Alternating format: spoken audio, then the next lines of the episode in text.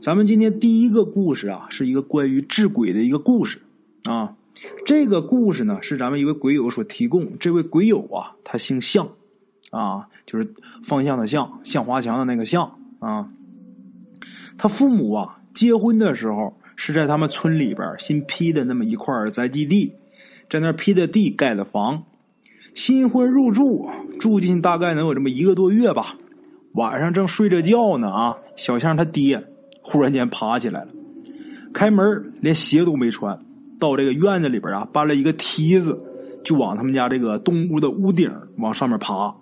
啊，他爸刚起来的时候，小象他妈呀就以为啊他要去上厕所，然后迷迷糊糊的呢就问了一声，就说你去哪儿啊？你干啥去？然后他爸也没回答，他妈也没管，就又迷迷糊糊又睡了。正迷糊着的时候啊，他妈就听见院子里边有一声响，啪一声，他赶紧啊吓了一跳，人坐起来了，听了一会儿，支棱一会儿，再喊他两声老公，她老公也没搭理他，他赶紧出来看，这会儿小象他爸在院子中间躺着呢，这一条腿已经摔断了。刚才听啪的那一声，是这个人爬到梯子上面之后，连梯子再人一下摔下来。是那个声音，啊，他妈是赶紧把他爸先弄进屋啊，连拖带拉的把人先弄进屋，然后赶紧去找人，找谁呀？小象他爷爷奶奶还有那些叔叔伯伯们呗，啊，这一家人呢忙活了大半宿。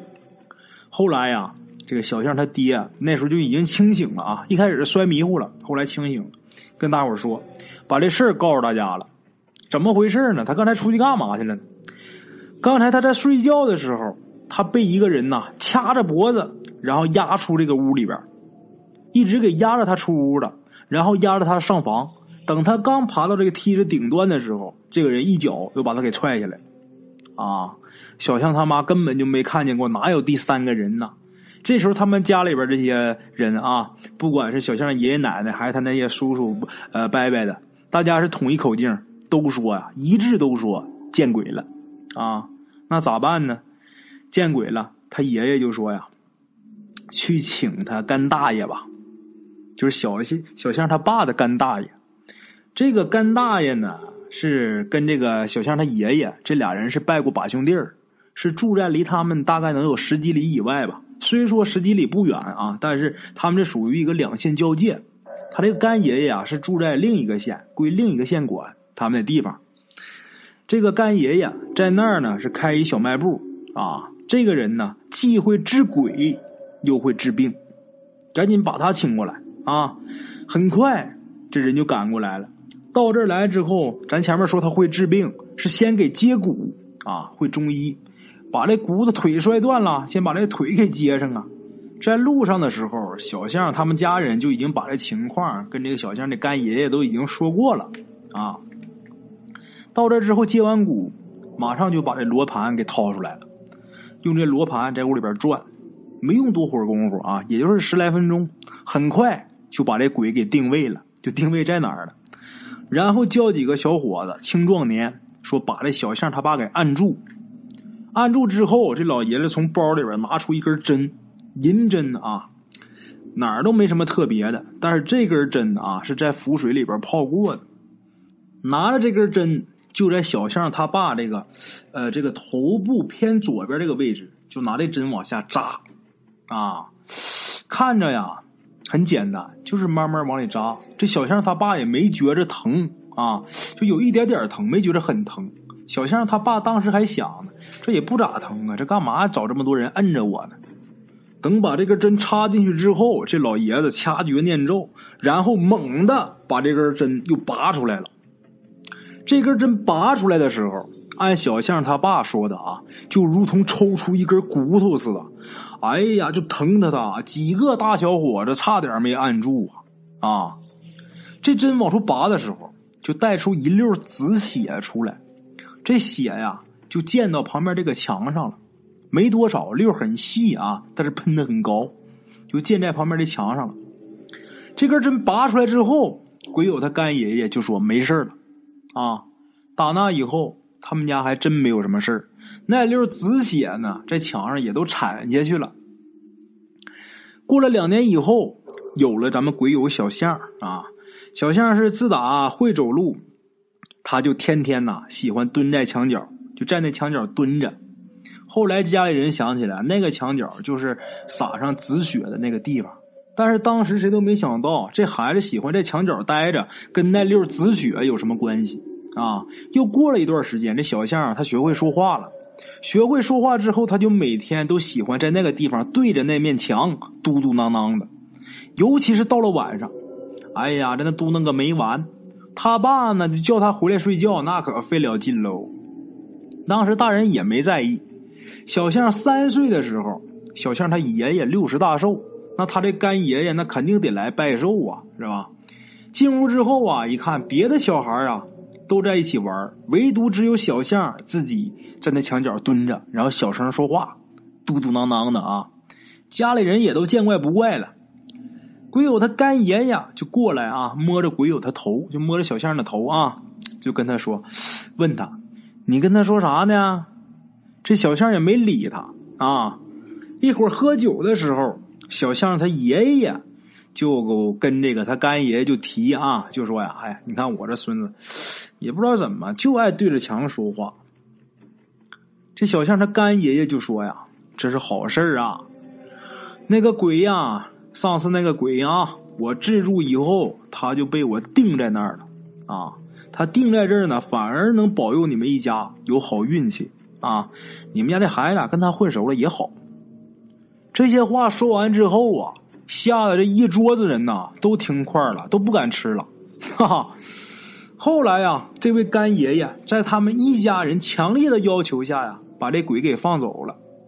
小象呢，自打这鬼放走之后啊，自己难过了好几天。从那以后啊，他再也不对着墙说话了。啊，好了啊，各位鬼友们，这是咱们今天的第一个故事啊。接下来呢，给大家讲咱们今天的第二个故事。这个故事呢，这个主人公啊，这哥们儿姓吴啊。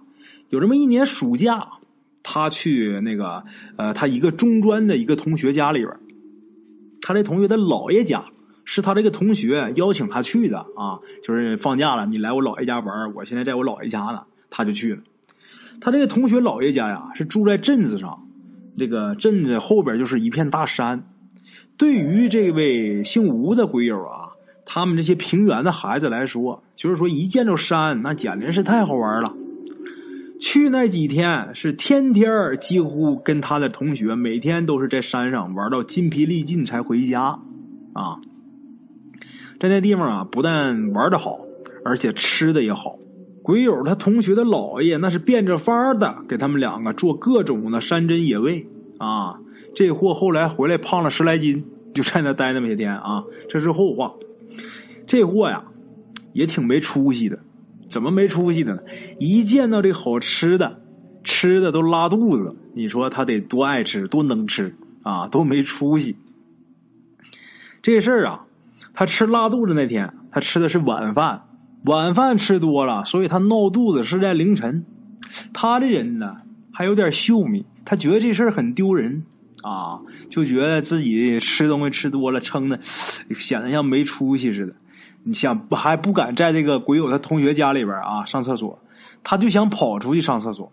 咱们这位姓吴的哥们儿啊，他说现在一想那时候也挺傻的。你说吃饭的时候狼吞虎咽的，那个没出息的样子，人家已经看见了。你这会儿谁会在意你上不上厕所呀？他还担心，觉得总跑厕所拉肚子让人笑话，一冲水人家都能听得到。这货是偷偷出去上厕所。他姥爷家啊，他们家这个大门是那种栏杆式的，很容易就能爬出去。他想上外边去上厕所去。这个他姥爷住那个镇子啊，并不大。他姥爷是住在这个镇子西头，姥爷家对门就是一个公厕，就是那种过去的老式的蹲坑式的公厕啊。这小吴呢，出来之后啊，眼睛适应了一会儿黑暗。那天呢，月色也不错啊，缓这么一会儿，就算是看得挺清楚的。就这么的，借着这个月光进了厕所。进厕所之后啊，那厕所里边的光又要暗一点啊。那个在外边的月光还挺亮，进来又暗了。小吴一进厕所，他就看见啊，这是这个么蹲坑最里边那个坑，看那儿蹲着一个人。当然啊，他以为是本地人晚上来上厕所，所以他也没有在意。自己呢也找了一个蹲坑蹲下了。过了一会儿啊，自己觉着舒畅了啊，这会儿才有心情啊，看看东西。他就也没没好意思直接把头扭过去那么看人家，就这个目光斜视啊，这么看这个人，就觉着呀，这个人蹲那儿就给人一种很奇怪的感觉。什么感觉呢？看这个人的身形是一个成年的男人啊，一般蹲着解手，这上身呐，要么都是微微的这个头向前倾啊，或者身体向前倾，这头你或者是往上抬，或者是你低着头，但这人不是。这人一看就感觉这人这上身呐笔直笔直的，就这头部是正视前方。当时离得挺远，这五官是看不清的，但是看他头部这个轮廓就是正视前方，就很正啊，这么往前看着。这位姓吴的鬼友呢，看着觉得奇怪啊。一会儿解完手之后啊，这人有强迫症，实在是按耐不住自己这个好奇心。啊，他呢也不好意思直接过去跟人打招呼，他就假装低头找东西，嘴里边还嘟囔：“跑哪去了呢？”然后慢慢慢慢转，就转到这个男的的面前，他就觉得好奇呀，这男的为什么这么直挺挺的往前面看啊？他呢低着头，拿眼睛这么斜着瞟瞟这男人的表情，这脸是冲着自己脚下，但是这眼睛可是冲着这个男的。他想看这男的长什么样，想看这男的在看看什么啊？他怎么这么奇怪？结果呢？当他看完之后啊，让他失望了。怎么的？这男的没有脸，他是后脑海朝前，后脑勺朝前。这位姓吴的鬼友啊，愣了一下才反应过来啊，吓得是撒腿就跑。背后呢，就响起这个稀稀疏疏的声音，应该是那个人的笑声啊。他自己当时脑子一片空白，就是往回跑啊！他怎么跑回屋子，他自己都不知道。总之，没等他进屋之前，他就喊着他的同学以及同学的姥姥姥爷全跑出来了，急急忙忙的啊，全从屋里边撩出来，以为他被追杀了呢。等到他跟前，他上气不接下气把这事说完之后，把他的同学给吓得不轻。倒是他同学的姥姥姥爷没表现出怎么害怕。这时候，两位老人只是担心这孩子能不能被吓吓坏了。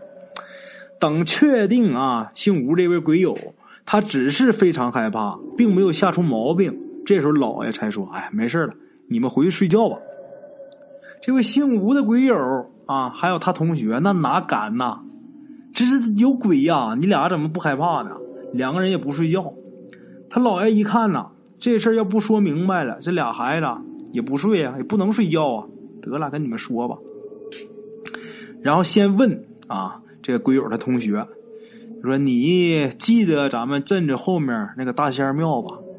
啊，我记得呀。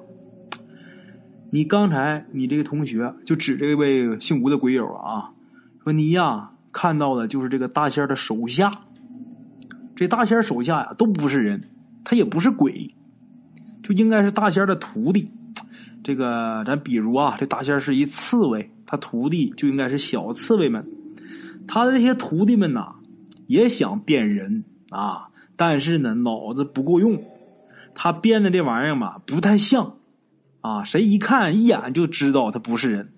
这些东西呢，也没有什么恶意啊，你不用害怕。